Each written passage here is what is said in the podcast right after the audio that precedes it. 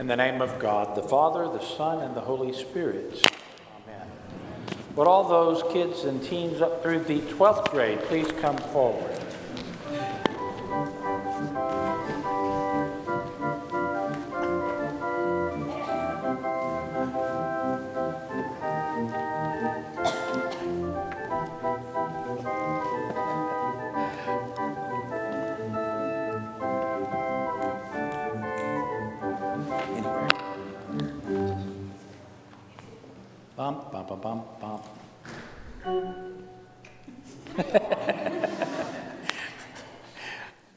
Good morning. How are you all? What a wonderful day. Why are we wearing red today? Any- Anyone know? Why? Why? Why-? Because it's Pentecost. Because it's Pentecost. What is Pentecost? You know what Pentecost is?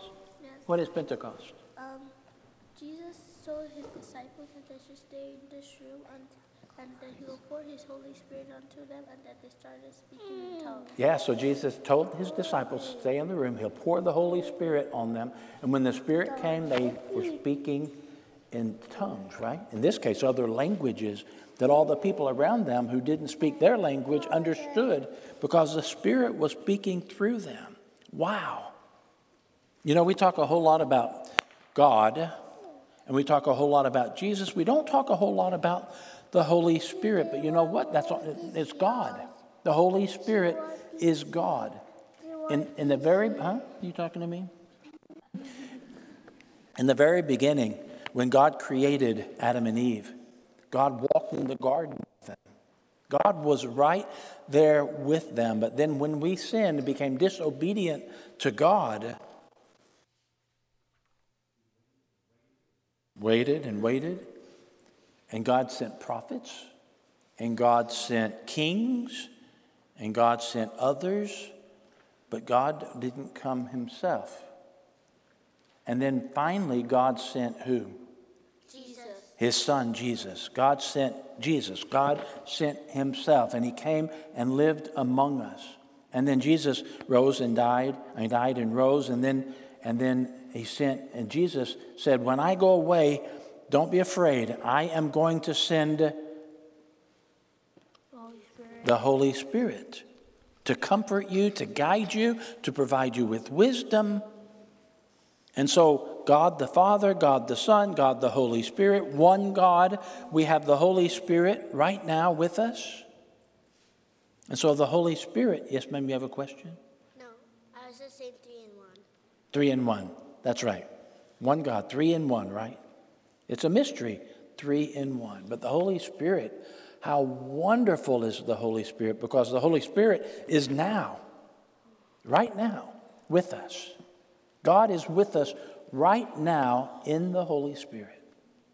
Not just here and not just all over His church and not just in the world, but in each of us. The Holy Spirit is in you to lead you, to guide you, and to bring you to Himself when we finally go to be with God. I mean, we can be with God right now because He's with us right now, and we tend to forget that. So listen to God's Spirit inside of you. God's Holy Spirit inside of you and you and you and you and me, right? Listen. Let Him guide you. Always listen because He will not guide you wrong. If you listen to the world, the world will- steer you wrong. But if you listen to God, He will not ever lead you in the wrong direction. Okay? All right, will you do that for me? Mm-hmm. Okay, good. All right, thank you. If you want to get a packet, you can get one from Mr. Mark over there, okay? And you can color that way. Thank you. Thank you all for coming up.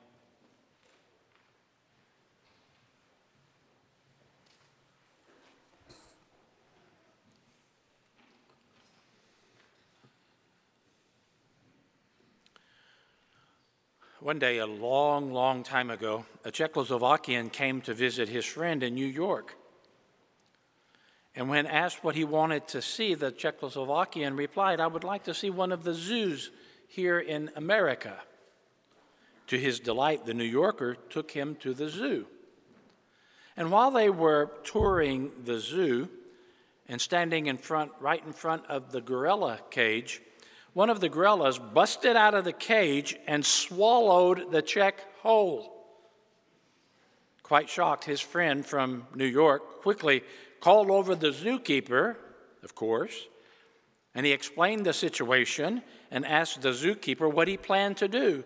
And the zookeeper asked the man, Okay, okay, okay, which gorilla did it? Was it the male or the female? And pointing out the female as the culprit, the zookeeper then opened the mouth of the female, looked inside, but found no sign of the check. Pointing, uh, with which, sorry, I got lost there for a second.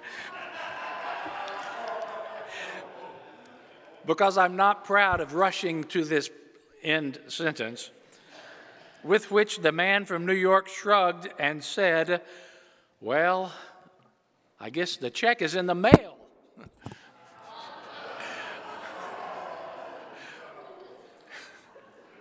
Let me say that, say that again. Well, I guess the check is in the mail. In the mail.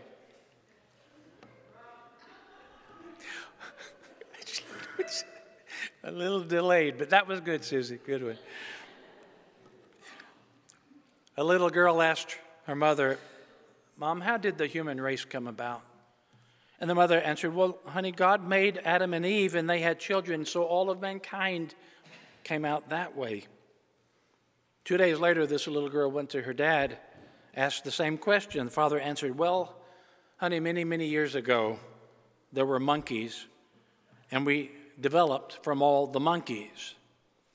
And the confused girl returns to her mother and says, Mom, how is it possible that you told me that the human race was created by God, and dad says we developed from monkeys? And the mother answers, Well, that's simple, honey. I told you about the origin of my side of the family, and you're.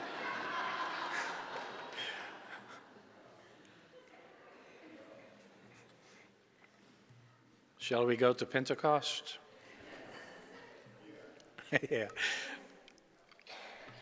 Back during a time when boys were drafted into the armed service, a devout young man was drafted from a farm in South Georgia and was sent into the army.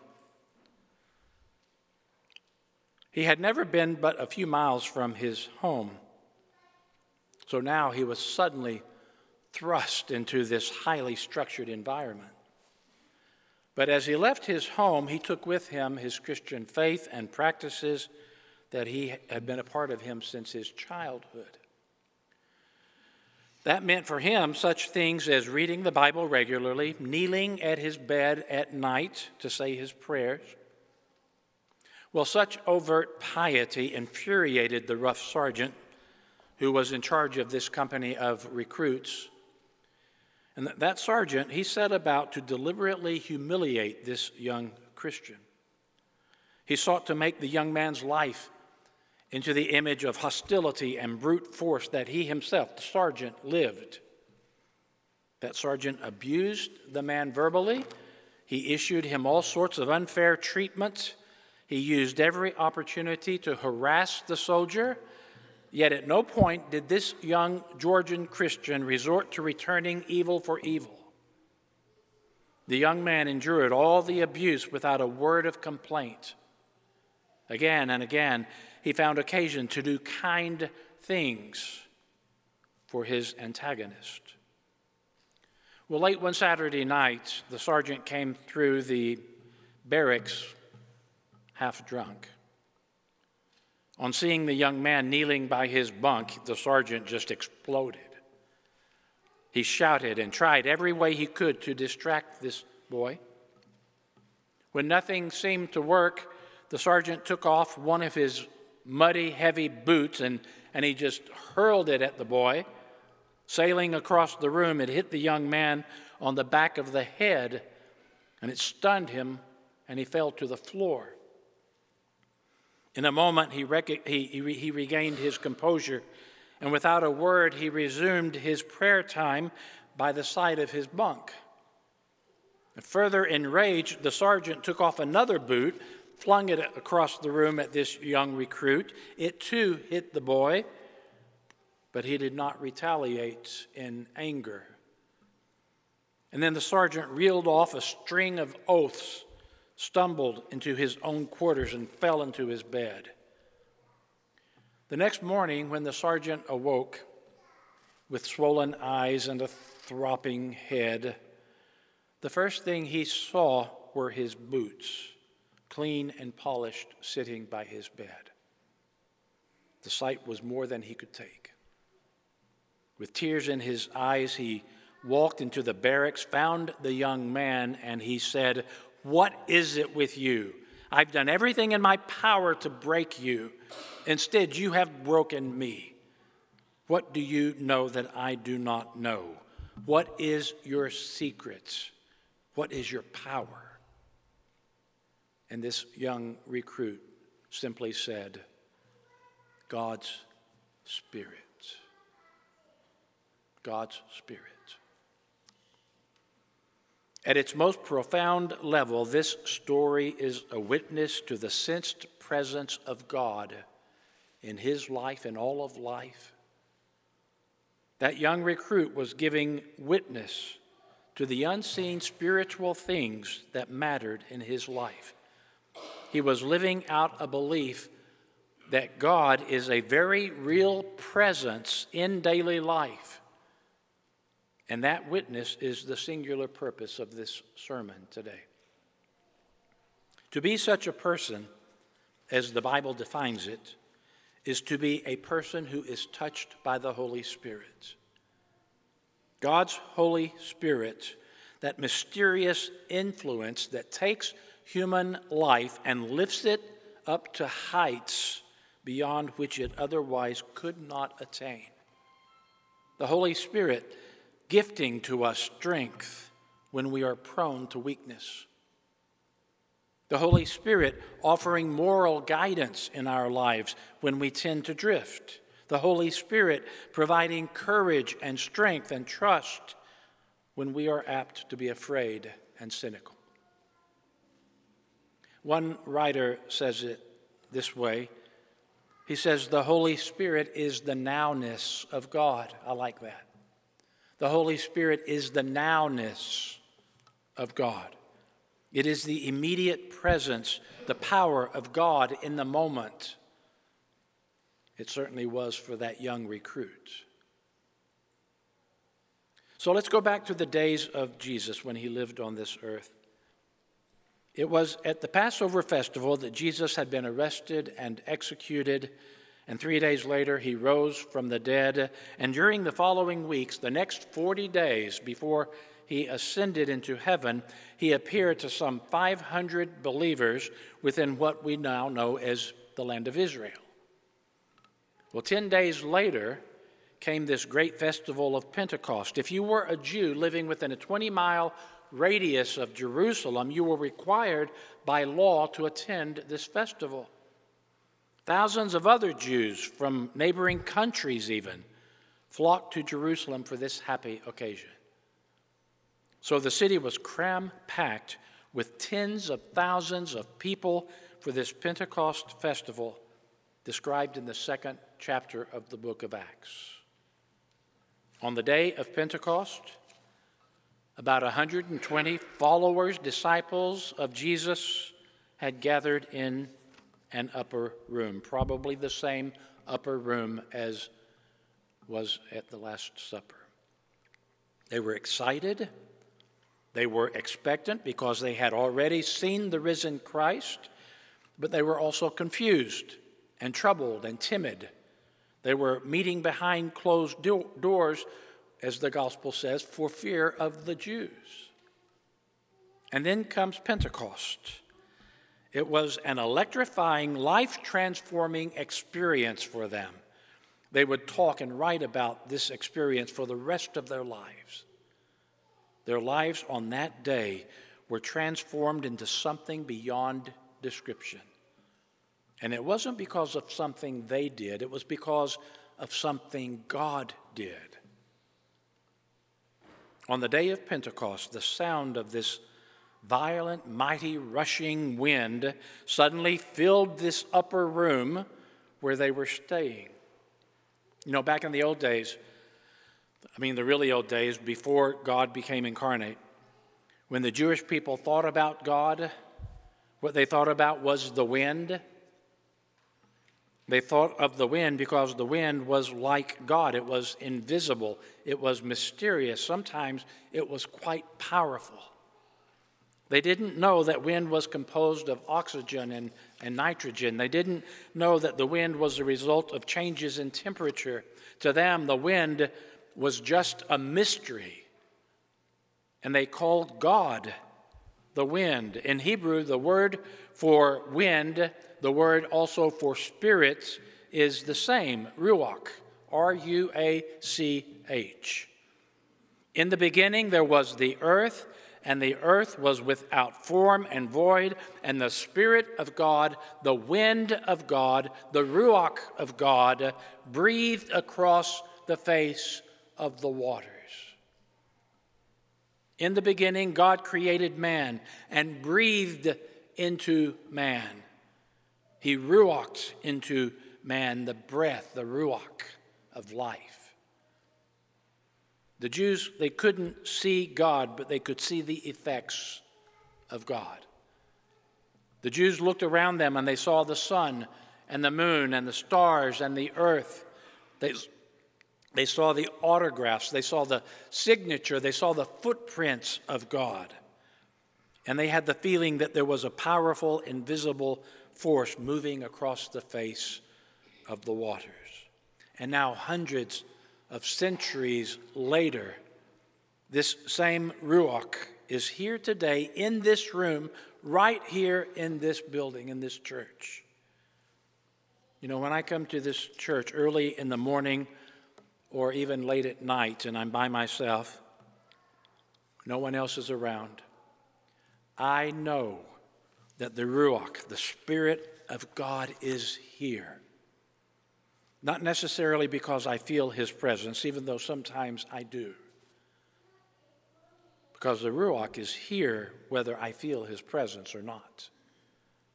The Spirit of God is here in this place because God has promised to be with his people, his children.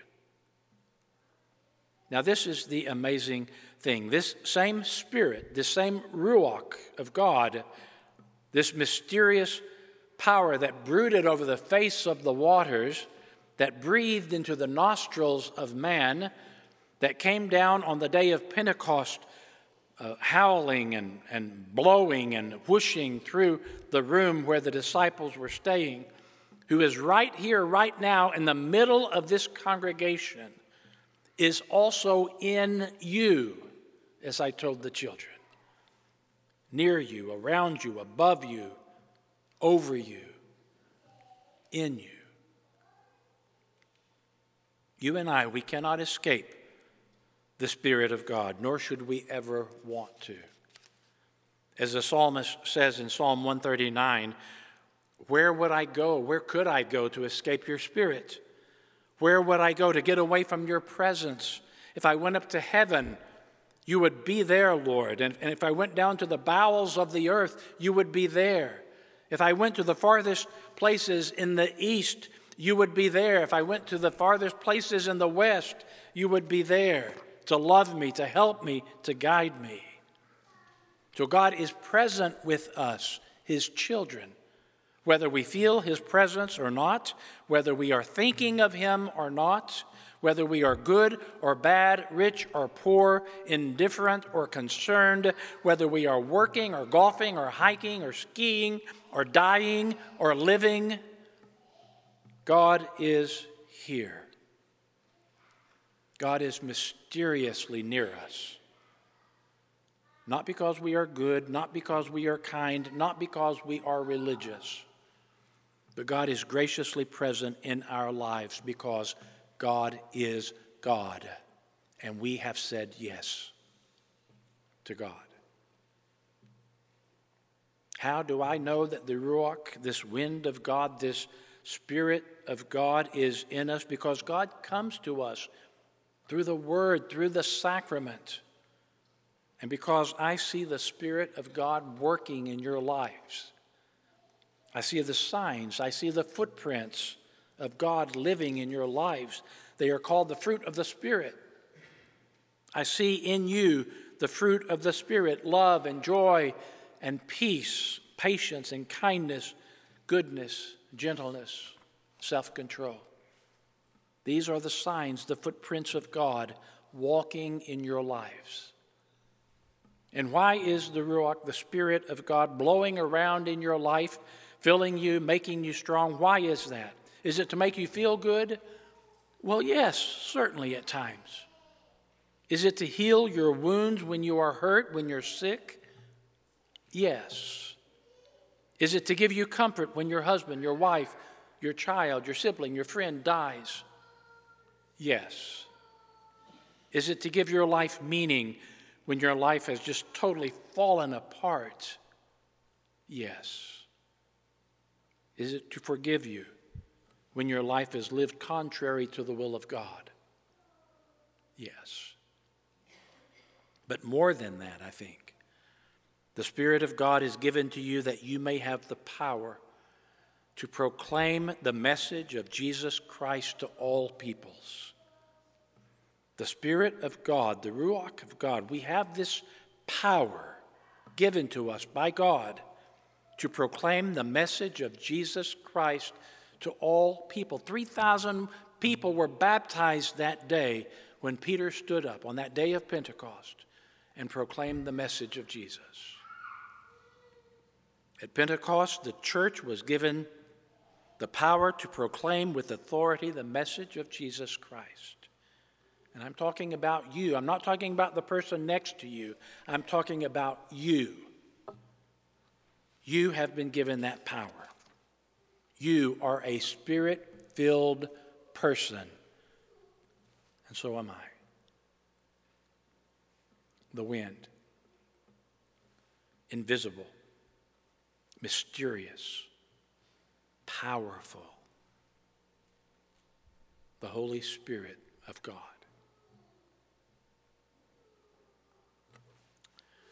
In the name of the Father, and of the Son, and of the Holy Spirit.